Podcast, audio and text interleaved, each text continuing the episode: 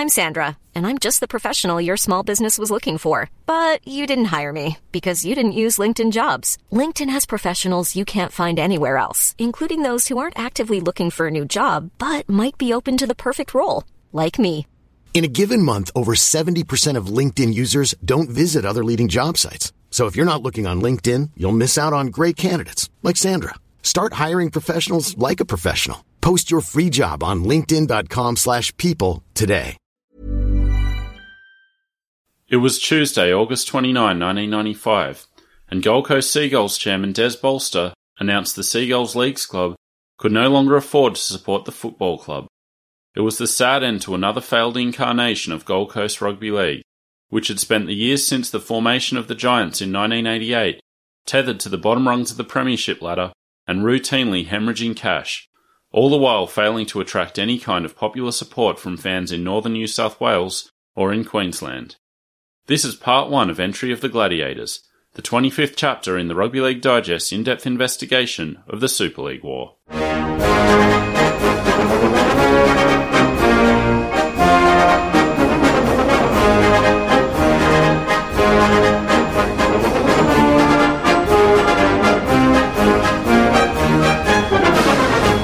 Welcome back to the Rugby League Digest. I'm Michael Adams here with Andrew Paskin. How's it going, Andy? Man, I'm fantastic. How are you? Uh, likewise, uh, this is at the second chapter of our second season. We got a ton of really nice messages, emails, you know, Twitter posts, all the rest of it about our first chapter and people being generally happy that we're back. So I, I just wanted to say on behalf of both of us that that, that really means a lot and it's um, it's got us really pumped for the, the rest of the episodes. It's good to be back.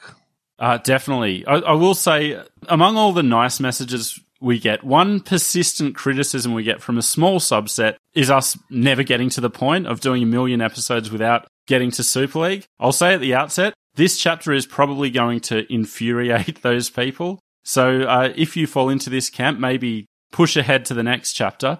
But I understand the, you know, we've talked about the court case being a major focus of 1996 and thus a major focus of this season of the, the Super League War. I understand the frustration in us bringing you all right to the precipice last week, uh, only to go off on a wild tangent in this chapter. The reason we've chosen to do the story we're telling in this chapter at this point is largely chronological, but I gotta say, this may be my favorite story to date. I love everything we're going to talk about so much. I mean, just reading the research, it's probably the most rugby league things I've ever read in my life. Uh, and so this chapter does, of course, centre on the ill fated Gold Coast Gladiators uh, and their flamboyant businessman owner, which I don't think the term flamboyant businessman has ever been used in an unironic or uncoded way. Flamboyant businessman definitely stands for something, uh, and you'll see that bear out over the course of this chapter. I got to say, this story is one that I think in any other time and place would have become a part of rugby league folklore. It would have been told over and over again. It would have been one of those stories we keep coming back to. And yet it's largely ignored in rugby league. I've got to say, I had literally forgotten everything about the Gladiators Yeah, from that time. I know. I had to Google the jersey, and, and even finding a picture on Google of the jersey was near impossible. Yeah. Uh, there's many reasons for that, as we'll get into. When I say any other time and place, the time is easy enough to understand with everything going on with Super League. It's understandable that, that little moments like this could just be forgotten and get swept into the bigger narrative that, you know, let's face it, almost destroyed our game. But the place is the really interesting thing for me. Given the geography and given the fact of its place as one of, you know, only a handful of ARL teams outside of Sydney, there was no club more roundly ignored during Super League than the Gold Coast. Absolutely. Unwanted by Super League and, you know, in the ARL compared unfavourably with the Crushers, who were themselves viewed very unfavourably. yeah, if you're coming second best to the Crushers, look out. So, what we need to do to tell the story of the Gladiators is to tell the story of the Gold Coast entering the New South Wales Rugby League in 1988 and go forward from there. Uh, and as I said, it was a real treat for me to research this. So I think our listeners will forgive us the diversion because it's a fantastic story. I want to just spend a bit of time unpacking this idea of El Dorado. Why the Gold Coast seemingly, you know, based on all evidence, doesn't work as a sporting location, but why leagues and sports Australia wide keep going back to the well and keep thinking that they're going to be the ones to crack it. I don't know. Is it the people that go there? I mean, I did notice in the notes there's a lot of Victorians up there, which, I mean, anytime they're involved, there's problems. The AFL died in the wall. They're not going to go over to rugby league type thing. But is it just the people that would go to the Gold Coast? I mean, are they the sort of people that would support a club? Yeah, I think there's something to that. I think there's something about the character of the place. Um, I'll say at the start, my book recommendation for this chapter isn't a book. It's an interview I did with uh, the legendary Mike Eden, founding player of the Tweed Gold Coast Giants in 1988. As you'll hear, a very short lived CEO of the Gold Coast Gladiators and a fantastic rugby league man. Legend. He was gracious enough to give me some of his time, and I got some amazing insight that you'll hear sprinkled through the course of this episode. A very knowledgeable man when it comes to the Gold Coast. And one of the things he said was the fact that it was like a regional area, like it was a country town, basically. But it's a country town that bears no relation to country towns or even regional centres. It is a city, but it's this very weird place. Weird place geographically, demographically. It's just a weird thing. And on paper, no one can be blamed for thinking it would work. I mean, retirees there with plenty of time on their hands, you know, families raising their kids there. You would think that those sort of people would attend football matches, but they just don't. Yeah.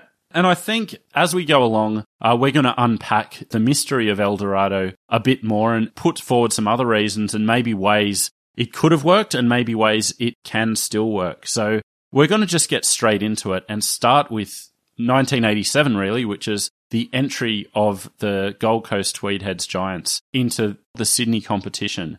And I wanted to start with a quote from Tony Durkin in the Rugby League Week in their October 1988 issue, uh, when he started his season review of the Gold Coast with Even back in the infant days of the code, it's difficult to imagine a more troubled start by a club. now, when I was going over my notes, I'm pulling them from everywhere, all sorts of sources written at all different times. I saw that line and it stood out, and I thought this was something that was written you know, in the 90s or the 2000s, like a kind of retrospective look at the troubles of the Gold Coast. But this is like day one, 1988. They're talking about what a basket case and what a difficult start it had been for the club. And if that's not portentous, I don't know what is. I really feel sorry for them because they were in hiding to nothing. It was always going to be really tough. And a lot of that has to do with the origins as we're going to outline them. So let's get into it. And we'll start with the fact that when they were talking about expansion for the 1988 season, it was always Newcastle, it was always a Brisbane team, and then it was this third team that you know, there were various options floated, including, you know, Turvey Mortimer's idea of a team at Wagga Wagga. but very early on, it was viewed that it was going to be Tweedheads slash Gold Coast. Uh, and that has to do with the fact that it was always viewed that the Tweedhead Seagulls who were a very successful football team in Group 18, as well as being one of the biggest licensed clubs in New South Wales, it was always viewed that they were going to be the team that came in and got that 16th license. That didn't happen in 1988, uh, and the reasons for that we discussed in our Birth of the Broncos episode, but we're not going to cover the same ground. So, as we all know, anyone who listened to that episode, the Seagulls weren't ready for 1988. They weren't ready for 1998, really. uh, and as we posited in that episode, well, if they're not ready for 88, how about just go with an uneven number of teams? You've dealt with that for the last few years. Just go with 15, and then hopefully in a couple of years, when the Seagulls get their stuff together, they can enter the comp in a better state. But instead, what the New South Wales Rugby League did was to hand the license over to the so called international syndicate of Bob Hagan, John Sattler, and Peter Gallagher. And the funny thing about the way it was talked about, this is like in February 1988, it was already talked about that Seagulls could become joint owners of the Giants by the end of the season. So even when the license was handed over, there was this idea, and I don't know how seriously this was discussed at board level at the New South Wales Rugby League or, you know, within the syndicate, but an idea that the international syndicate were placeholder owners and the Seagulls were eventually going to come in anyway.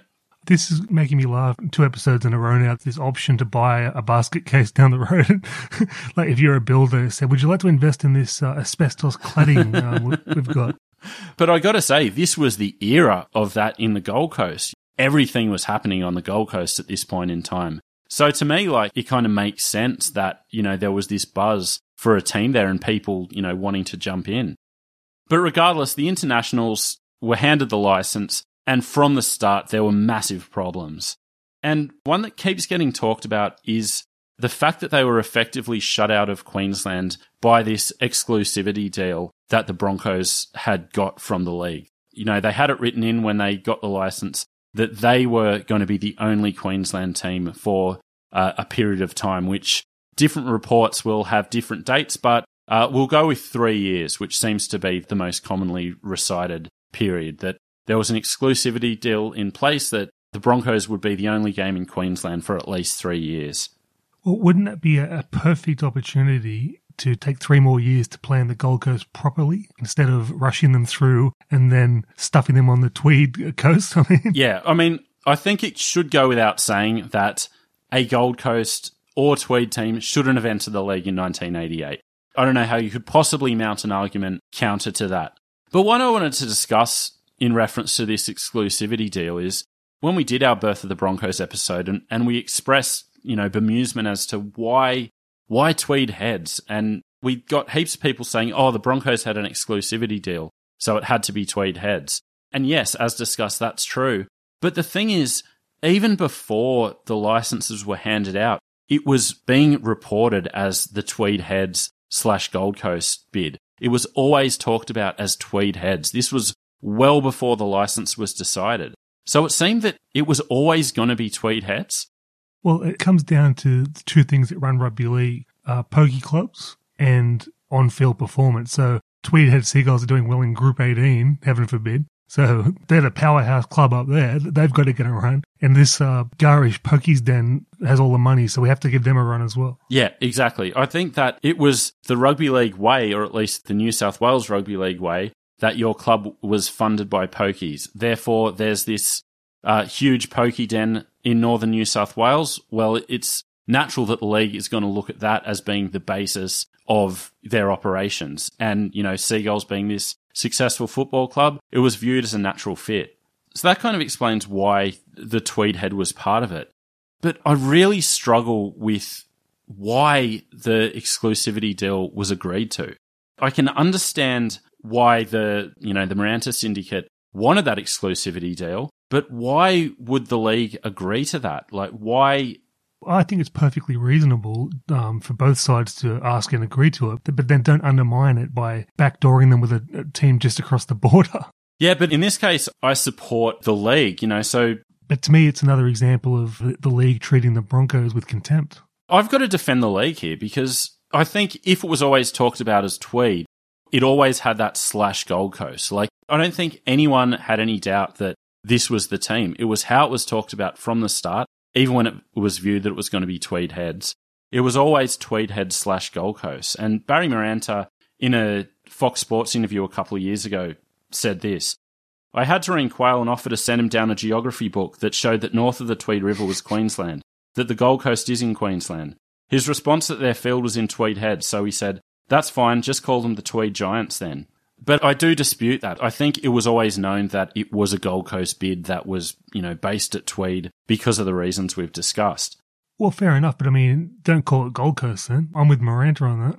Well, this to me goes into the bigger question, and, and this is what I want to discuss next. It's when they knew that there was going to be a Brisbane team, they got the BRL clubs to agree with it. Should at that point they have been thinking more openly about Queensland and about the need to, you know, boost their presence there. Like, why wasn't it thought of then in 1987 that it could be Brisbane and Gold Coast? Why did it have to be Tweed? Couldn't they have just thought about what was happening in the Gold Coast, thought about what getting the Broncos in from the BRL would do to the BRL and strengthen, you know, their Queensland presence? Yeah, good point. It's just, uh, I think it's fair enough to ask for a three year exclusivity just to get your feet on the ground if you're a proper business manager and they've agreed to it. So Well, it's like what we were talking about, you know, the business deals done in our previous chapter. You don't blame the people making those deals for wanting that. It's the New South Wales Rugby League agreeing to it and the ramifications mm. that would have. Uh, if they had refused the three year exclusivity, the Broncos weren't going to say, well, that's it, we're not going to come now. yeah, but like, that's what I mean. Like the ARL or the New South Wales Rugby League were holding all the cards. They had yeah. the Jeans West bid as well. They had the internationals. They had three syndicates vying for these licenses. It's been discussed at length, but I, I love the bid names. Yeah. but so what this touches on is this idea of differences between Queensland and New South Wales. These are footballing differences and outside differences, cultural differences and political differences. And we can't underestimate the politics of it all as to why this New South Wales element was necessary. We have to note that this was Joh's Queensland, Joh Bjelke-Petersen's Queensland. And I think the implications of this may not be fresh in some people's eyes, some of our listeners' eyes, but like Queensland under Joh was like, in a very real sense, a different world. I have to recommend uh, the great Ian David's uh, miniseries Joh's Jury. Oh, if you want to uh, all-time uh, classic, check it out. And so, one of the things often discussed in terms of the Joh era and Joh in the 80s was the White Shoe Brigade. This was a group of developers on the Gold Coast who were, you know, making moves with the support of the National Liberal government, so much that there was a, a sanctuary Cove Act brought in in 1988, allowing for the development of this, you know, huge sanctuary cove resort. Are you saying to me that uh, white shoes were considered lairish in Queensland? I'm assuming the white shoes is a beachy kind of boaty kind of reference. So these were like, you know, serious businessmen and developers, but they weren't rocking up to meetings in three piece suits. They were, you know, um, a more casual business look. Almost the uh, Dennis Conner look. Yeah. hey, we said there'd be no more yachting references, but we slipped another one in. so there was a lot of money pouring into the Gold Coast, a lot of political support. And that just kind of makes you think, well, couldn't have the White Shoe Brigade been approached or brought into the mix um, if there's all this money coming in? Well, I think the answer is there uh, for everyone to see is that they like to make profits, not to hemorrhage cash. So, as it turns out, and I mean, I haven't been able to get a one to one list of White Shoe Brigade and thoroughbreds, but I think the inference is that a lot of these White Shoe Brigade became thoroughbreds. Mm. So, this is something that would come back to hurt the league. But so the other big political ramification for um, Queensland and New South Wales here is the fact that Joh was holding back pokies. So there were no pokies in Queensland until he was out of power. So this cannot be understated. This is a massive reason why the league thought that the Seagulls and the New South Wales operations had to be considered you cannot have a rugby league team unless there is a club sucking the life out of the community. You just can't have it. See, I think this is a real failure in thinking from the league. And I understand that this is the way it had always, or, you know, not always, but, you know, for 30 years at this point, this is the way it had been. This is what funded rugby league. But in my interview with Mike Eden, he said once he got there in 1988, he could see that all the money was north of Burleigh Heads. It, and it seemed that wasn't reckoned with you know, there, there was a lot of talk as well that, you know, oh, the, the Gold Coast are a weak uh, league division, you know, that they'd only been playing league at a serious level since the 1970s or so, whereas the Northern Rivers, the Tweed region, had been playing since 1914 and it was a, you know, really big group and a lot of juniors and all the rest of it. And it just seems real old school thinking. You're falling back on the strength of group. You're falling back on poker machine money. You're not looking at where the money's actually going? Well, it shouldn't take a genius to work out the money's north of Burleigh because what's south of Tweed? Like Ballina? Yeah. smorgasbord for sharks? Yeah. Like, there's nothing below Tweed. Yeah, heroin addicts and anti-vaxxers, not much else. uh, apologies to our uh, northern listeners. Very strong group but part of it also is the rate of development on the Gold Coast. And I had to like pull myself out of this rabbit hole because I really wanted to go down it and explore further. But the rise of the Gold Coast, there's no mafia involvement, but it kind of reminds me of one of those stories like, you know, the rise of Las Vegas or anything like that, you know? it went from a population of 80,000 in 1970 to 240,000 in 1990. You know, went from this like, you know, sleepy coastal little Queensland town to, you know, this booming like theme parks and hotel developments and all the rest of it. Like it's quite a remarkable like rise. And, and, you know, maybe that contributes to the failure of sports to, you know, get a foothold there. There's something artificial about the place, you know? I mean, they must do all the research before they put teams there, all different sporting codes. So Mm. it's an actual residential place. It's just got a tacky holiday Yeah. strip, right? So it still doesn't explain this mystery. Why they won't watch football. People live there. People raise families there. It's, it's insane. Mm. Yeah. And when we say 240,000 in 1990, I'm pretty sure the, the population of Newcastle now is, isn't much more than that, right? Please. Double or triple that. Okay, right. Well, but I'm sure the Gold Coast is as well. But so I think part of this is the New South Wales Rugby League's long term strategy in terms of expansion, always related to districts and then later to regions. You can see that with Canberra and Illawarra in 1982, and then again with Newcastle in 1988. So Brisbane was the exception, but it seems the league were thinking of the Giants as more of like a second Newcastle than a second Brisbane. They must have had some sort of foreboding about this whole thing. I mean, it wasn't Newcastle. Let's get that clear. Newcastle was, you know, a league town. Yeah. yeah, I, I think that's the thing. They kind of tried to have it both ways and ended up with neither. You know, it's long talked about that they thought they were going to draw in all the New South Northern New South Wales people and all the Group 18 juniors and then also get all people on the Gold Coast. But it was kind of this team that it seems no one really knew who it was for. So I think that was a big failure initially, a failure to really forge an identity, an idea of who this team was and who it was for. The next issue was everything that came afterwards in trying to get the team together.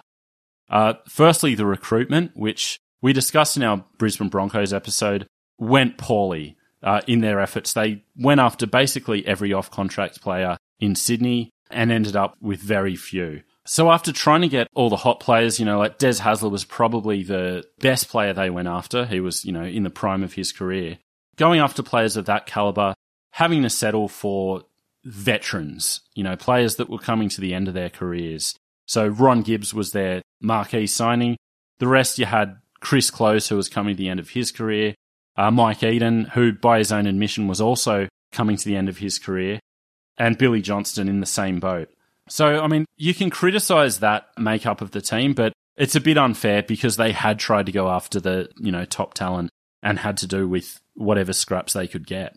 Again, uh, don't rush them and they could do a much better job. Yeah. But Bob McCarthy, their inaugural coach, said that uh, this was in his book. In hindsight, the club went about it the wrong way. Instead of going with local players and waiting five or six years for them to develop into a competitive team, the Gold Coast wanted to make an impact in the league straight away with big name players. They kind of had to do what they did in trying to attract the best they could. Like, you can't go into the team year one and say, look, we're relying on juniors at the moment. They're probably four years off being ready, but we'll see how we go. Like, you know, no one's going to accept that. So I can't blame them for their strategy. Me either. And they also had a team full of juniors, um, except for those five or six Yeah. name Sydney players. But it was really interesting getting uh, some of Mike Eden's insights on being at the team in that time. Can I just say, Mike Eden, like I was always so proud that we had a lawyer in the game Yeah, yeah. compared to like marketing officers and, and whatever else Yeah. we had on the back of the footy cards. And Mike Eden was a lawyer. It was like, oh, this is so cool. Well, I feel, Gave us a bit of credibility. I feel like, you know, there were like quite a few like in that era. And, you know, going back to, you know, friend of the show, Kevin Ryan, you know, Mike Cleary. And there were always like a few players like who would get like really top line careers and, you know, did a lot of study and everything. And, Paponis. um, yeah, yeah, exactly. And, and I, I feel like now you're not really seeing much of that at all, are you? They're more into G ups now than they are uh, tertiary education. But he had some great stories about, you know, his position in the game then. And As I said, he admits that he had one eye on retirement and it was always going to be a struggle getting the team off the ground when you had five or six players who were, you know, the top players who were more concerned with what they were going to be doing next year or where they were going to end up next rather than, you know, playing and, and trying to have a successful season. you don't want to start off as a transit lounge. Yeah. You can turn into one maybe, but to kick off as a transit lounge. Yeah, yeah, yeah, No absolutely. good. And then you have to wonder if the coaching, if the whole setup was right when it was very much an old boys kind of setup. You know, you had the, the former internationals running the place. You look at, you know, Sattler's old teammate, Bob McCarthy, comes in to coach. He brings Elwyn Walters, Ken Irvine, Graham Langlands in uh, as assistants. You know, it, it, was kind of out of step with the way league was developing. And yeah, this great story. I, I'm just going to read it verbatim from Mike Eden. And I'll preface it with him talking about Bob McCarthy because he had nothing but admiration for McCarthy, Sattler, the whole bunch. He said they were just fantastic men. But this is what he said. Even Chang? Oh, it's off topic, but I wanted to ask him about Chang, so I'll give you that story after I read this. I didn't think it gelled that well, and I'm not sure that Bob McCarthy was the right guy. I love Macca, he's a family friend. But he was still more of a Cobb and Co style coach. He was an old fashioned coach, blood and guts and glory. Had people like Harry Bath and John Sattler giving us halftime talks, and that was great. But when you look back, having those people try to motivate Billy Johnston, Chris Close, Neil Hunt, Mike Eden, Ronnie Gibbs, it was, you know, we were all past our best and had heard all that before. And it just seems like that's how it was. It's like you get Harry Bath in and he's going to like rev up the boys. But when the boys have heard that speech 40 times and thinking about, well, I, you know, I can't go too hard today. I mean, I, I don't want to really stuff up my body before getting back into my law degree next year. You know, it's like not going to have the same impact as some young, hungry 21 year old, you know? Yeah, it's quite uh, heartwarming to hear McCarthy still having the fire, though. Yeah, yeah, yeah. But yeah, back to Chang. I, I had to ask Mike what he thought of Chang, what he was like to work with. And he basically said he was a cranky bloke, very cranky bloke. He didn't give us much. Um, he said some perceptive things about like what you always hear about Chang was that like everyone wanted to help him, and he seemed to carry a chip on his shoulder about that. That they wanted to help him. They wanted to help him, and you know, like he struggled financially, had health issues, all that sort of stuff. Uh, and it seems like he carried a bit of a chip on his shoulder about the help people were offering. Right. Very complex character, but oh, obviously. Um, but yeah, so Mike said that he didn't really help out much there when he was at the Gold Coast. Like he wasn't really open to, you know, sharing his expertise. But he said that when he was coming through the grades at Manly, they put him in at fullback. Um, and he'd never played fullback before. So he went to Graham Eadie and said, look, I, am you know, I'm playing fullback this week. I don't really know what to do. Do you reckon you could help me out? And Graham Eadie said, Well, I'm the first grade fullback. You're the reserve grade fullback. So, you know, piss off, basically. Um, so Mike Eden went to his uncle Harry Eden, who'd played with Graham Langlands in the early 70s and, you know, had friends like, you know, he said that Bob McCarthy, all these blokes were always at his house growing up. So he got lessons in fullbacking off Graham Langlands and Clive Churchill. Jesus. Yeah. So he said he helped him a lot at that stage of his career, but not so much in the Giants era. Well, it's good to hear a positive Graham Langland story for yeah. once. Uh, but I'll say uh, it's not much of an assistant coaching uh, recommendation that you wouldn't help out much. No, exactly. And I think you can see from this that they were a bit out of step with rugby league as it was played then and as it was going. And the old boys mentality was always going to be a battle for them. But that's something that probably could have been overcome, you know, and, and maybe Bob McCarthy wasn't the guy, but maybe someone else had come in in a couple of years and it would all be sweet. The more significant issue was hemorrhaging money and not having enough of it to start off with. So in March 1988, uh, Neil Cadigan in the Rugby League Week started a story with the embattled Gold Coast Giants. That was March 1988. Like, being referred to as embattled in your first month of existence, that is alarm bells. I mean, rugby league, it's not that big a deal. It's like, of course they're embattled. They're a rugby league club. So, in a couple of their trial matches and, and their opening match, they got really poor crowds, which, um, you know, gave them a loss of about $50,000. Uh, and Bob Hagan, the chairman of the Gold Coast, said that they'd budgeted on crowds of 8,000. So, a couple of things there. When your viability is reliant on the crowds you've budgeted for, you're in trouble. Mm-hmm. When that figure is 8,000 and you can't hit it, that is dire. I mean, 8,000 in the 80s, though, was um, big. I mean, compared to the Sydney crowds, you know? Yeah, I mean, it was the point where we were just starting to climb out of that. You know, you had the opening of the SFS that year uh, and up, uptick in crowds leading to the you know the years in the early 90s when it was on a, a real high.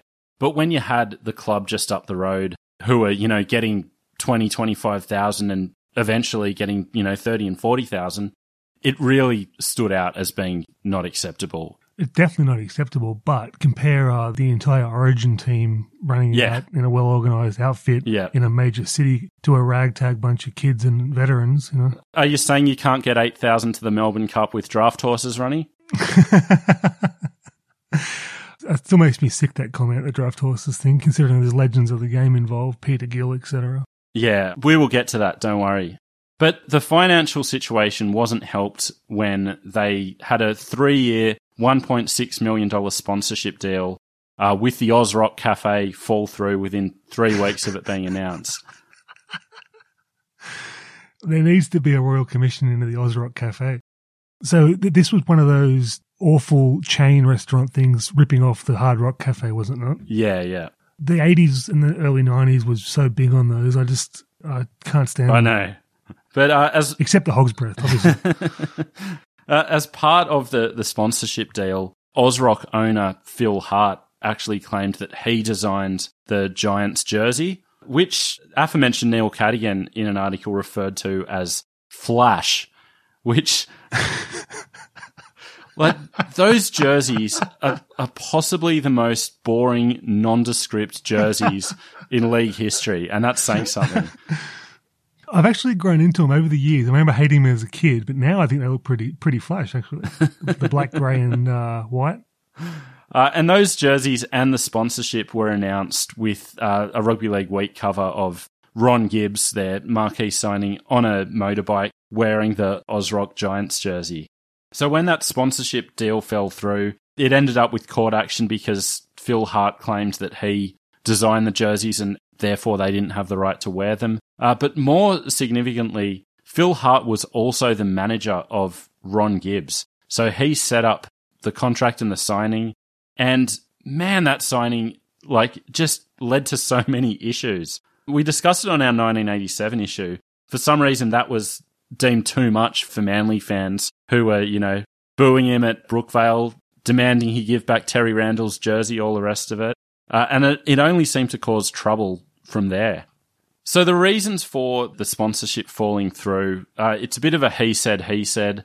So Phil Hart said that the consortium hadn't delivered on some of the things they'd promised. In his book, intriguingly, John Sattler said that Phil Hart was angry at their decision to use Ansett as their air carrier. What's he got against Ansett? I don't know. I saw you highlight that in your notes you sent back to me, and I didn't go as far as looking into it. So I don't know if he had shares in Qantas or, or what, but uh, apparently he wasn't happy at that. Uh, and then, yeah, these other terms weren't met in Phil Hart's eyes, and he dropped out. How rugby league is it for a sponsor, a major sponsor, to be out within the first month of the club's existence? Especially when it's trumpeted as this massive thing that gets a cover of the Rugby League Week, you know, like it's kind of rare that a sponsor gets that kind of buzz, and for it to all fall apart within the space of a month is crazy. But you'll hear about it even into modern times. Like it's a common phrase to hear, "Oh, that sponsorship's fallen over." Yeah. It's never like, "Why has it?" It's always just like, "Yeah, it's fallen over." Uh, third party deals fallen over. Um, okay, wh- why is there not a contract obligating both parties? You'd think 30 years on we'd be somewhat closer to figuring this all out, but it, it actually seems to be getting worse. It's so funny how much drama this one signing caused. This isn't a slight on Ron Gibbs, who, you know, had a career year in 87, unlucky to miss Origin and, and was viewed as a really intimidating one of the top forwards in the game at the time. But I mean, he's not going down as, as an all time great of rugby league. It's funny that there was this much drama about this one contract. It's the classic rugby league on-field uh, recency bias. Yeah. Better sign him up for a ton of dough. And the other recency bias was Ron Gibbs signing and then watching, or and you know, being a key part of Manly going on to win a premiership that year, having second thoughts about making the move up, trying to get out of the contract, ending up going up, but having things not fall into place uh, as he wanted in a not the last time we'll use this word in this chapter, but in a farcical manner. The deal fell apart and ended up in court, as so many things to do with this club would over the next few years. So he said that he was offered, as part of the contract, some land in Palm Beach with a house, you know, right by the sea. Uh, and instead, he was given land quite away from the coast. He was promised a cushy job, in his words, uh, but ended up getting the offer of working on the ground stuff at Seagulls Stadium. Shades of Brett Kenny in that complaint. I've got to ask Ron, to Ron and, and his representative, why didn't they specify the lot number and address of the property Yep. that they were going to be promised, Mm. as opposed to just a general promise of a property somewhere? So it ended up in court in 1993, and this was an article in the Sydney Morning Herald. Gibbs recalls the Gold Coast originally supplied him with photos of the promised two hectare block at Mount Tamborine, but by the time he went up to check it out, the real estate agent told me that a lady owned it. And I said, You're bloody kidding. Then I went and saw the Giants again, and they offered me another five acres, but the second five acres wasn't as good as the first five. through music, through sports, through everything, there's always these stories of people. I got stuffed over by the manager or whatever. It's like Yeah. there's got to be some onus on the individual to think about their own well-being. Like, you Yeah. know, It also probably demonstrates that a rugby league contract should be payment for playing rugby league in cash. It shouldn't involve like, five acres in Mount Yeah, I, I'm just glossing over the fact that we're in property again, like because that's the common occurrence that property and rugby league intertwine. But have you ever heard of a? There was a successful property investment in rugby league. You never hear that. It's always So- and the other part of it, the cushy job that he was promised. On the one hand, it highlights the bogus nature of rugby league jobs at this point in time. But the fact that he was expected to mow the football field rather than don the, the club polo for a marketing officer role, that also shows you how much that the Giants were battling. They couldn't afford to give him a fake job. They had to like fire a groundsman uh, and pay Rambo to do it. I think when LeBron went to the Heat, he was um he was tallying down the court before games. Marquee signing. Uh, so I think this should adequately express the reality that the Gold Coast Tweedheads, whatever you want to call them, they were in a heap of trouble in their first year. And to remedy that, they needed one of two things to occur either decent crowds or better than expected on field results. The, the latter was probably never going to happen given the cattle they had. The crowds were basically appalling throughout the year. So there was apparently a, a lot of bad weather, a lot of rain over the course of that season, which was commonly cited by uh, you know members of the international syndicate as being excuses for why they couldn't get the crowds. There's some validity in that, you know. The rain, you know, heavy rain will stop people from coming. It'll, you know, bring your attendance down. That's a given. But it's also not an acceptable excuse, given it's a winter sport. Uh, given, you know, like there's always going to be rain. You need to be able to do better than that. You're clutching at straws, right? I mean, Yeah. But at least there's a basis to that as an excuse. It's like, well, we would have got 12,000, but it pissed down. So, um, you know, they didn't show up. Okay, you can maybe accept that. But what's not acceptable is blaming TV coverage. And Bob Hagan had a mixture of those two in March 1988 when he said, Who in their right mind would travel up 100 miles in pouring rain to watch a game of football which is on television either live or half an hour after the kickoff? It's like, mate, this is the game you're in. yeah, And also, when the first thing you say about people attending your football team playing is who in their right mind,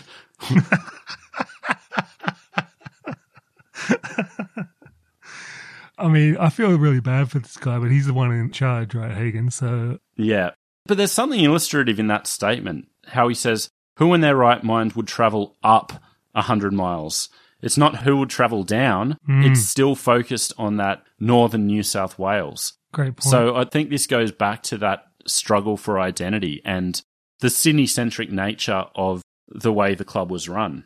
I'm not an expert on Northern New South Wales, but they've got a bit of a manly vibe about them, i.e., not leaving my little town there with the beach and the local club. Yeah, yeah. And maybe it was just, it was always going to be too dispersed to really have a strong identity, especially if, like, it's feeding into the Group 18, all the teams that Tweedhead Seagulls were playing against for, you know, a number of years. You know, there might be some animosity from, you know, the other nearby towns. Well, that's almost like the rain excuse. You, know, you can say that about the Newcastle comp and the BRL, couldn't you? Yeah. So, regardless, the season went badly. In April 1988, the Seagulls staged a 90 minute sit in at uh, the Seagulls number two oval, which was a meeting open only to players, officials, and staff. Hagen said it was barred to outsiders. Uh, it was frank and open with no holds barred. So that was in April 1988. Surely that's got to set a uh, rugby league record for honesty sessions. Surely one month in, that has to be a record. One month into the club's existence. Yeah, tough to beat. But so, no money, no players, no fans. Prospects were grim at the end of 1988. I forgot to mention this, but with the no money, Mike Eden said that, you know, things were really tight. When they were going to Sydney, they were flown down and, and flown up on the same day. They didn't take a team of, you know, physios, the rest with them. They'd hire casuals in Sydney that would treat them and then, you know, they'd be on their way. He said that they weren't given their jerseys at the end of the year, that, you know, they were kept by the club. Uh, he said that he had to go to the gear steward, Tommy Lemonade, to, to grab hold of one.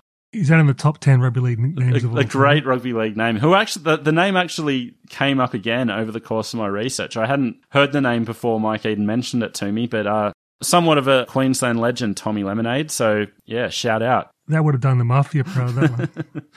But so anyway, so a bad season all round. What sort of club is reusing the jerseys? I mean, I know they're flash, but I mean, surely after a year of use, they wouldn't be like spick and span for the 1989 season. And do you think Sattler's wife would have been the one washing them to save on some bills there? Make sure you water down the um, the detergent, love. So poor on field, no money, no players, no fans, uh, real issues for the, the long term viability of this club. Uh, what do you do about it? Uh, you send Bob McCarthy on a fact finding mission to NFL clubs in the US, of course. so after the season, they flew McCarthy to look at the New York Giants and the LA Rams to, to look at their setup. A long standing rugby league tradition. But I've got to ask you this. What actionable lessons could the Tweedheads Gold Coast Giants possibly have gathered from visiting NFL facilities? it's one of the great rugby league tenets penny wise, pound foolish. Yeah. They're reusing the jerseys, but they're on a five week tour of the US to talk to um, the Pittsburgh Steelers about their Super Bowl win. And they're like, well, uh, have you got good players? No. you got any money? No. Well, you can't win. You can't win the Super Bowl. I'm sorry. It's staggering. Good on Bob McCarthy. They, he would have had a good time, you know that. I always think about like what the NFL clubs were thinking of the rugby league guys that were coming in through the 80s and 90s, I know. or even to today for that matter. But But so, whatever lessons uh, Macca could bring back obviously wasn't enough. And at the end of 1989 season, the Tweedhead Seagulls officially took over the license. So they had picked up the baton from the Ozrock Cafe and they'd sponsored the Giants. Uh, but come 1990, it would be the Gold Coast Seagulls from there. So we should probably spend some time talking about Seagulls, the club, and what that meant. It's so confusing. So, j- just for people like me who always get confused, it went from giants to seagulls to gladiators to chargers. Yep. And that's in the space of seven years. Good lord. So those Giants jerseys, the biggest thing on them was the seagulls emblazoned across the front as the major sponsor. and that kind of tells you something about where the seagulls were at in comparison to the international syndicate, who, you know, it was clear weren't going to be able to keep it going. So in his book, Sattler said, on reflection, we should never have been given the license in the first place. The league had initially planned to issue just one license, and that's how it should have stayed. But with interest in the game at fever pitch, the league wanted to strike while the iron was hot. As a result, common sense came a distant second to the sport's thirst for growth. It just goes to show the power of these clubs, these pokey clubs, because who else besides an institution with endless rivers of blood money could afford to pick up a basket case like this? Yeah, exactly. And so, so that's a good context to put Seagulls in. So at the time, they were one of the biggest clubs in New South Wales. Uh, and a lot of the money was actually coming from Queensland. So many of their members were from Queensland. This was in no small part due to the bus pack promotion they had running, where they would uh, send a bus to Queensland and bring people down by the busload to gamble at, or not gamble. You know, they were, you know, they were there to uh, Be entertained. What are you talking enjoy about? Enjoy the wonderful entertainment. Uh, you know, the lovely food on offer. They were even given free food. This just goes to show what a community minded venture the Seagulls were. Well, I've always loved paying two and a half grand for a chicken Kiev. And so I, I, in research for this, got hold of the 1989 Seagulls annual report. It's not the first annual report of a licensed club I've read by any means, but anytime you read one, you're just reminded of like what vile leeches these people really are. Like the way that there'll be this flowery, like, you know, president's report where it'll talk about, you know, the, um, uh, hang on, I'll find a, a direct quote. So this is uh, John Edwards, the general manager. The returns from the club's poker machines were made possible by continued patronage during difficult times, and these bear testimony to our successful promotions and continued poker machine replacement program. So those difficult times, uh, a nationwide recession that we were in, uh, but you know we're, we're still bringing the busloads in, and um, you know we're doing a really great job there. yeah, animals. Uh, so that bus pack promotion uh, ended up in court. It had to be suspended for a while. Uh, but I got to say, the entertainment they were pulling in uh, was top notch. So highlighted by John Farnham playing a concert at Seagulls Stadium, uh, attracting nine thousand people, which is more than most of the Giants games. a real like taking me back to my childhood, looking at some of the names they were getting in 1989, 1927, Transvision Vamp, Johnny Diesel and the Injectors, Jenny Morris. Great names. So all the big names. I was like very offended that they had a picture of Glen Campbell as playing there, but didn't mention him as one of the highlights. I was outraged by that. Yeah, it's a huge get. Elise Platt, another one of the entertainers, big Elise Platt fan back in the day. Well, could she sing as well? Could she? Apparently so. I wonder if her and Tony ever did duets. He was Well, a yeah. Tony Barber, a famed uh, singer as well. Yeah. But so they were a big club. They took over as owners from 1990. And we're not going to go, you know, blow by blow over the next couple of years. Suffice to say, things didn't really improve on field, but they were given a major lift in terms of their presence by the arrival of Wally Lewis in 1991. Which, can I just um, ask for your memories of that at the time? I can remember being excited about it. It felt like, oh, this is it now. They can, you know, get somewhere with the king. I didn't really understand past your prime and, you know, veterans at, at that age. So I just thought, Yeah, oh, yeah, it's, exactly. It's Lewis, so they're going to be good.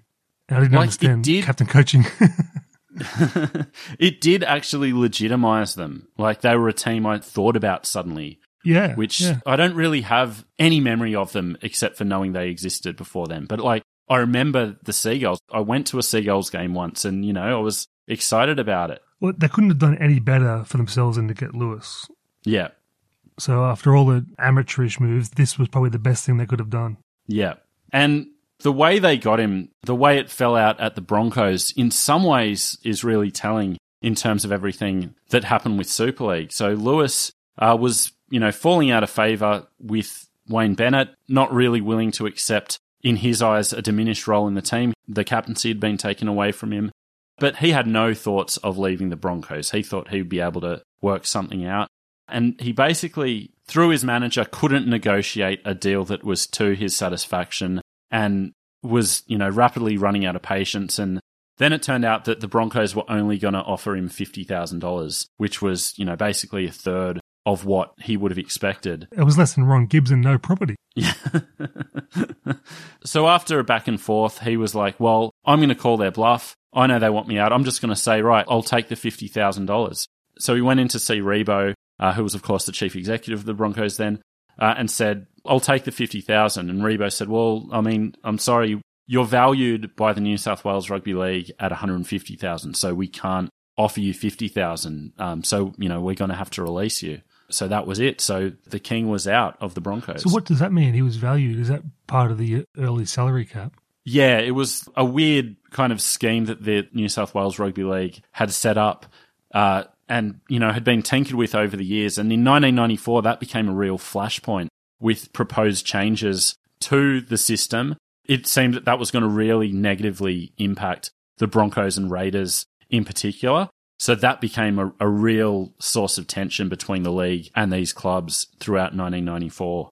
What possible advantage can you have of having the ARL or the central body in rugby league rating players' values? I mean, is there ever going to be an agreement? You know, And it just goes back to what, especially in the 90s, it, these new systems would come into vogue again and again, variations of them would be talked about. And it'd be, you know, there'd be discounts for this player and this player's worth this much. And, you know, one system we're going to talk about in 1996, the ARL were proposing like not salary based at all, but just points. Every team got 70 points. An international yeah. was worth 10 points. And it was the early super coach.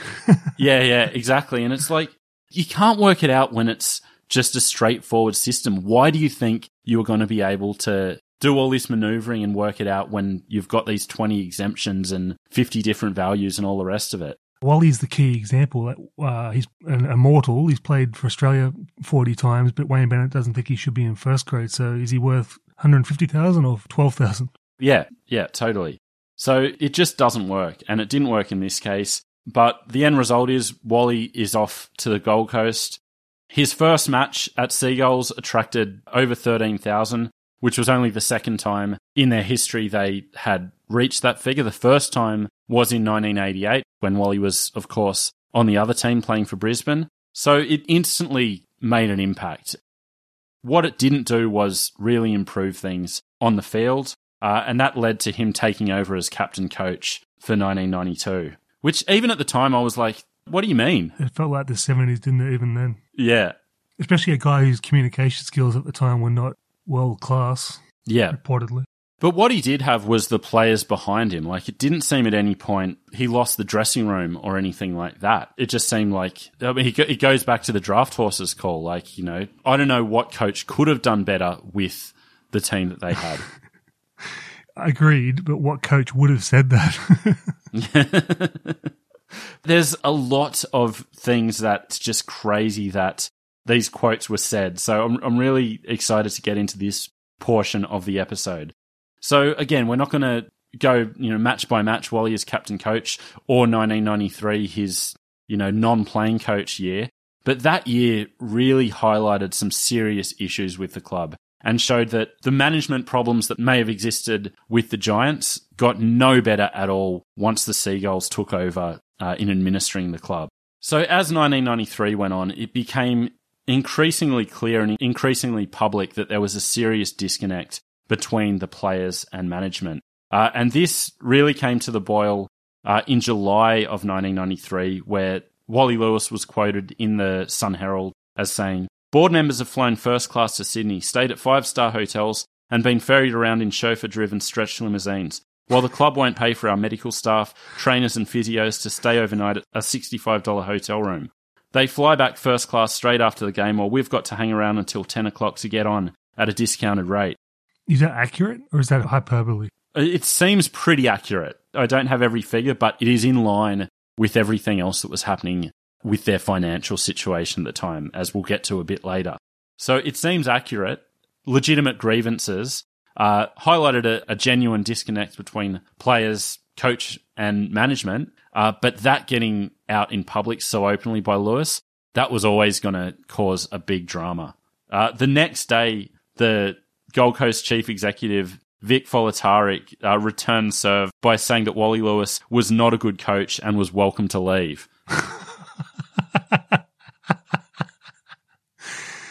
that culture of those club guys, you know, like you know, licensed club style managers, football club managers. Yeah. Where it seems like they don't really care about the football team. they just yeah, care about yeah. their junkets. yeah, exactly.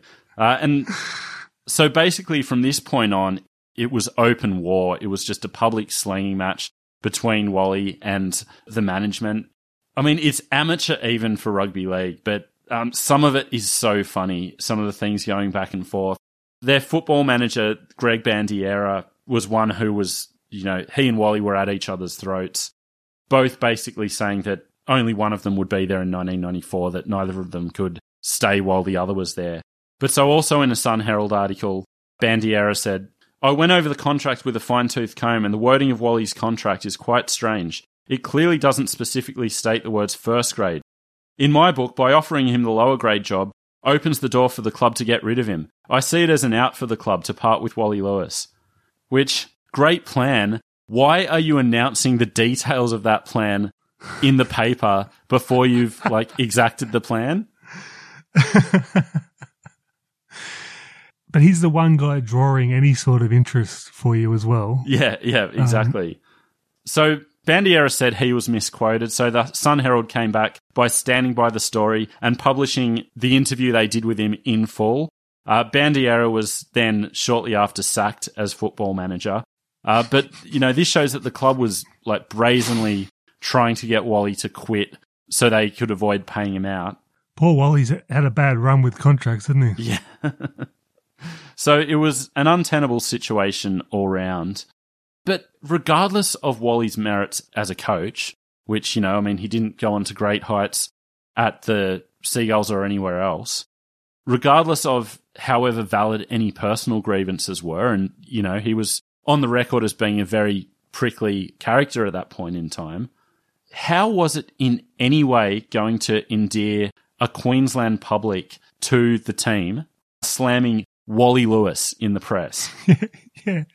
Genius uh, promo, yeah. Just absolutely boneheaded. So it was a complete basket case of an organisation, but it was clear it was untenable. So the New South Wales Rugby League sent Don Furner up to be an interim football manager after Bandieri got sacked. He negotiated a mutually agreeable payout for Wally. Wally was out, and you know it went on from there. And that leads us to 1995, where it all fell apart for the Seagulls. So that was the Gold Coast together before 95, wasn't it? And then it fell apart. Yeah. so, yeah, 1995 was the, the point that it fell apart for the last time. Well, at least in terms of the Seagulls. But so this season, uh, as well as being the year the shit hit the fan, really put a spotlight on just how bad a franchise they'd been in their eight seasons of existence to that point. I mean, if you look at their record, 1988 to 1995, so their attendance record of 13,423 set on May 8, 1988 against the Broncos. Never beat it from there. Attendance record in your first year. Their on-field record, position on the premiership ladder. So from 1988 onwards, 15th, 14th, 15th, 16th, 16th, 16th, 15th. Uh, and then in 1995, they finished 17th in a 20 team comp. And that shows you some progress, except for the fact that in that 17th, it was actually a four win season, which was one less than 1994, where they won five games. So they were going backwards as a club and had, you know, never been able to get off the bottom. It's genuinely sad. Think of the morale of the players yeah. in, that, in those years. Yeah. And you mentioned before you can't start as a transit lounge. When you start as a transit lounge, continue as a transit lounge with no on field success and, you know, no support, that seeps into the culture. That becomes your culture.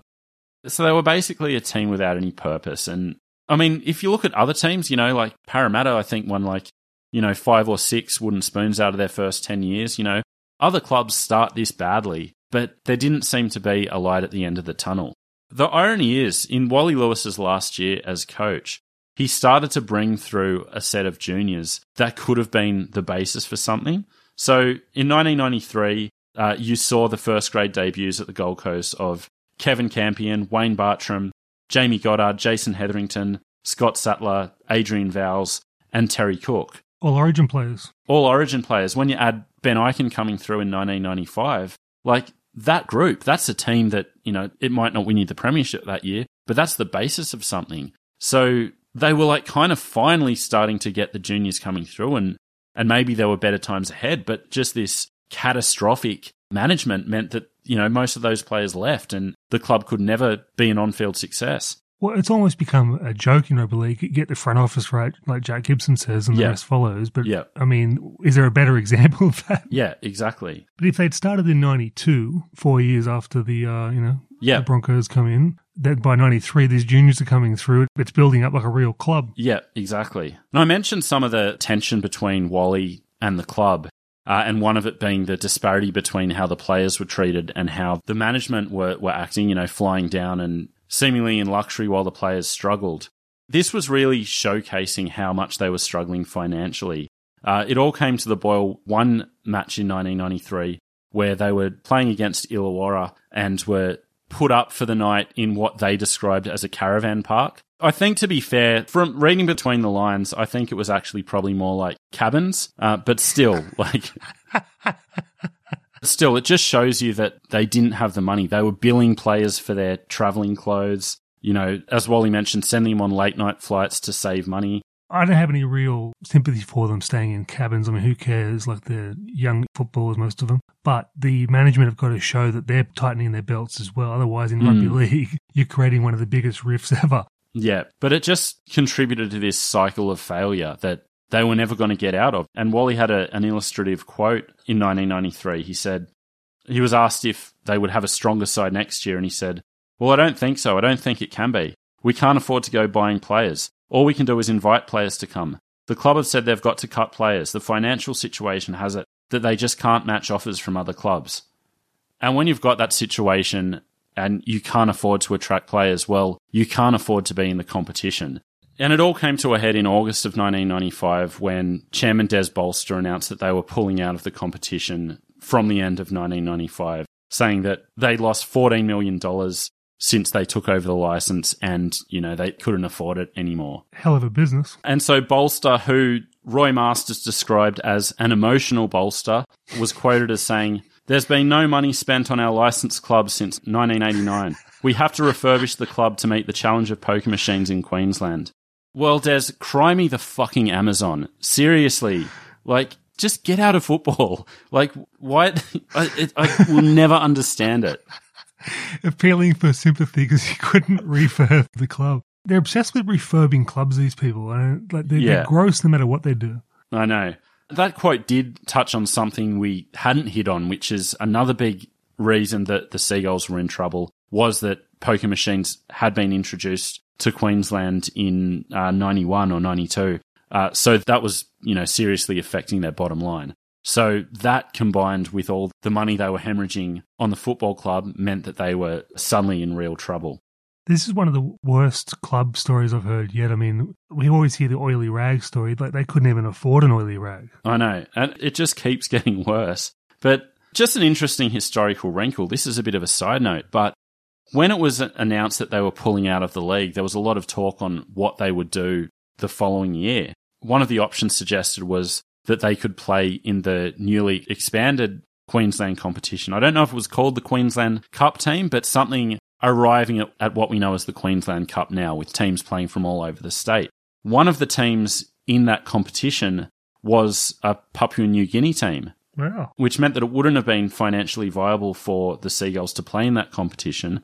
Um, but it's really interesting in light of all the talk in recent years about Papua New Guinea and the Pacific. You know, we've got Papua New Guinea playing in the Queensland Cup now. We've had all Tonga's success uh, and, you know, the rise of Oceania in the international game. But let's just remember that there was a Papua New Guinea team in the Queensland Cup in the mid 90s. We had Tonga very nearly beating New Zealand in the 1995 World Cup. I think it's a, a reminder that no success in rugby league is ever guaranteed, and we've got to keep our eyes on the prize in terms of international development. Um, but that's just an aside.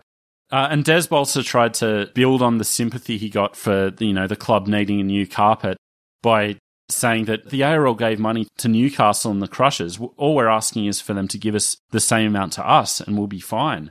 And you know the ARL put forward a number of suggestions to help them. One included seeking external financial support and moving up the road to Carrara to finally establish themselves as a true Gold Coast team.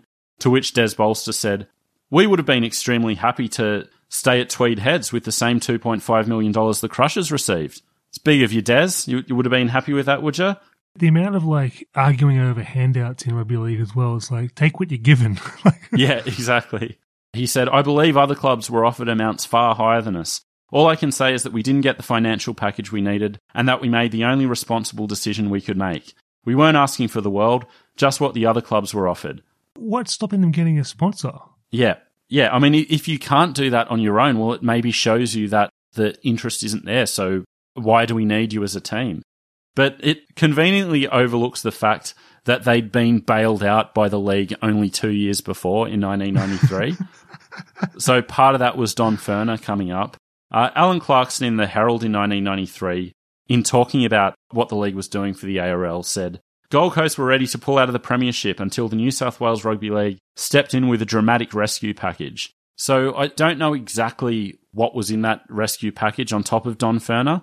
Um, it doesn't specify how much money, but the fact is that They had bailed you out. They had saved you from pulling out of the competition two years earlier. And now you're just here demanding $2.5 million because they helped the Crushers out. When you were going through the annual report, did you see what they were paying Des Bolster? That was before his time. But here's the wrinkle. This is where it gets interesting. So they pulled out of the license in August 1995, but the condition was that they weren't actually pulling out. It was just that the leagues club was withdrawing financial support. So the football club, they were attempting to secure $5 million to retain the license so that the Seagulls leagues club wouldn't have to pay. So at this stage, even though the leagues club was saying, we don't have any money, we can't pay for the club. They were also saying, oh, but we, we still own the license, so you can't do anything because we're going to try to get the money elsewhere to, you know, stay in business. How many times have we heard that, like South Juniors and South, all the rest of it, like the Leagues Club and the football club Yeah. fighting? And as kids, you just think, but wouldn't they love football as much as we love football and love the team? As an adult, I think that. so from this point on, from the end of August, it basically became a scramble to secure some financial support. And that saw the institution of another time honored rugby league tradition, a Save Our Seagulls campaign was set up. Which I would have to assume is the least supported Save Our campaign in rugby league history. Oh my God. A documentary on that would have been brilliant. Uh, and so this was uh, interestingly spearheaded by Ben Ikin's dad, Alan Ikin. it would have been run out of a Toyota Tarago. It's just put seven people. And I think um, Ben had already signed to go down to North by this point. So I I think this went beyond just, you know, his son playing there. I think he was a Gold Coast businessman who really believed in the team and the area and wanted to keep the dream alive. I love that. And so basically, it was Alan Ikin and the rest of the Save Our Seagulls uh, trying to work out a package, trying to get some money together for the Seagulls to retain the license. And at this point, you had a rival group come in who were spearheaded by a property developer, Brian Ray, who was actually part of that White Shoe Brigade. Uh, and also an associate of Kerry Packer. So you had Ray and Kerry Packer involved as well in a rival Gold Coast bid if the Save Our Seagulls couldn't get the money up. Uh, and this goes back to thinking that maybe the strategy in 1987 should have been to actively court the White Shoe Brigade and, you know, and private funding rather than the Leagues Club model. You know, again, the league wasn't at that point then, but here we were in 1995 and Brian Ray is keen. He wants to get involved. It was actually a stop start process, this Brian Ray group, because of negotiations with Gold Coast Council. So the idea here was to move the team to Carrara. And, you know, for a while it looks like the bid was off because they couldn't get the necessary approvals. Um, but then eventually it got back on track and it looked like this was the way that they were going to go. And if they did go with the Brian Ray group, this would have meant the end of Seagull's involvement. So it was either Save Our Seagulls, Alan Ikin et al. getting the money to help the Seagulls retain the license, or that falling through and Brian Ray coming in and giving the club, you know, presumably a new identity. You know, he might have retained the, valuable Seagulls brand, um, but more likely we would have seen a fresh start in Carrara and a Gold Coast team. This caused a lot of friction between the league and the Seagulls, with Des Bolster once again, you know, feeling aggrieved that the league wasn't backing him. So John Quayle came out, was asked if his first choice was the Seagulls, and he said, Not at this stage, because I've got to say that now the consortium information has been lodged with the league. It's been to date very exciting. And I suppose now we have to look and see what's in the best interest not only of the league, but also of that area. And those comments were put to Des Bolster, who said, If he said that, then we're surprised, and I must say, very disappointed. It's like you've lost $14 million in five years. You've pulled funding for the club. You've already been bailed out once. You've had these public slanging matches with Wally Lewis, and you still think you have the right to feel aggrieved and feel like you have an eternal right to the Gold Coast license. The entitlement. Like the White Shoe Brigade, like you said, I think that's a key part of this episode, what you said at the start. If they went the White Shoe Brigade at the start and had it like the thoroughbreds, it might have been a different story long term because what league club model has ever worked? I mean, even clubs with success are always like on an oily rag. You could already see it in the 80s. Like, you know, Canterbury missed the finals in 87, and that put them in serious risk. Parramatta won three comps in a row and were asking for a hand up from the league at the end of that run. You know, and they're two well performing clubs with big leagues clubs. Yeah. You know, all the evidence was there that even in the 80s, like the leagues club model wasn't working, you know? And again, like the league was at a different place in 1987. Clearly, they should have gone down the White Shoe Brigade route. They had their, you know, their regional mindset and couldn't make that move. So I do give them blame, but I also think you have to put it in that historical context. I don't think they were there yet in terms of their Mm. thinking. But so all this was playing out through September, October, November. And it was basically being reported by early December that the Brian Ray group were over the line and, you know, any day would be announced as the license holders. So on the 14th of December, 1995, Brad Walter, friend of the show for the Australian Associated Press, wrote that the New South Wales Rugby League Board had been expected to give the go ahead for the Brian Ray Group to base a side out of Carrara Stadium, but delayed any announcement after an unidentified property developer applied to field a team at Seagulls Stadium. so that unidentified property developer is, of course, Jeff Muller, who uh, will be the focus of part two of this chapter. And then on the 19th of December, it was announced that Muller had secured the license. Brian Ray was out. Muller would get the license, and that was um, basically linking up with the Seagulls. So the Seagulls would retain their identity, but with Muller's financial backing. Is it uh, a harbinger of things to come when the guy's listed as unidentified property developer? How sinister is that? Surely they knew his name if he's put a bid in. Like, And it hasn't really come up, or at least I haven't found any reporting of it as being exactly what happened. But one thing that uh, was strongly suggested was that it all came down to those loyalty agreements signed in February. That basically, under the law, the Seagulls had the license, and if they had the wherewithal to pay for the team, then that license couldn't be taken off them. So basically, those loyalty agreements have once again come back to bite the ARL. Uh, and basically, once Muller entered the picture and could work out a deal with Seagulls, then the Brian Ray bid, which, I mean, nothing's a certain in rugby league, but you have to think that had a very good chance of securing their future and giving them real hope, at least in the short term. Uh, that was now out of play.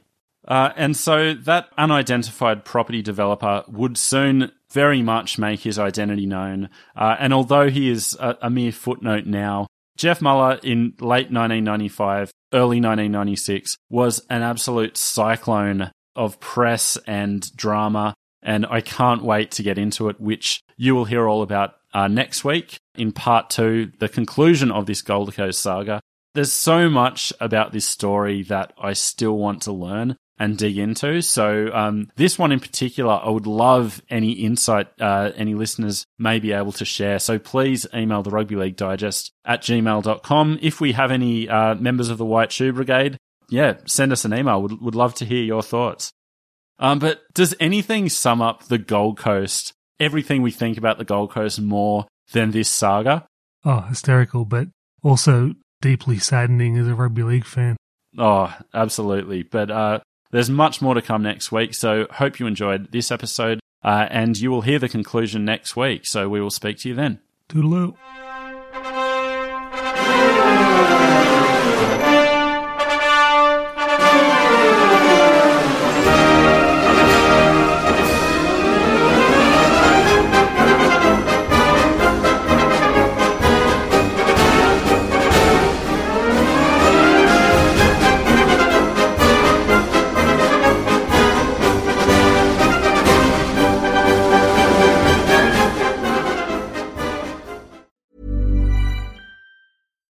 When you make decisions for your company, you look for the no brainers. And if you have a lot of mailing to do, stamps.com is the ultimate no brainer. It streamlines your processes to make your business more efficient, which makes you less busy. Mail checks, invoices, legal documents, and everything you need to keep your business running with stamps.com. Seamlessly connect with every major marketplace and shopping cart. Schedule package pickups and see your cheapest and fastest shipping options from different carriers. With rates up to 89% off USPS and UPS rates. And with the Stamps.com mobile app, you can take care of mailing and shipping wherever you are. Make the same no-brainer decision as over 1 million other businesses with stamps.com. Sign up with code program for a 4-week trial plus free postage and a free digital scale. No long-term commitments or contracts. That's stamps.com. Code program.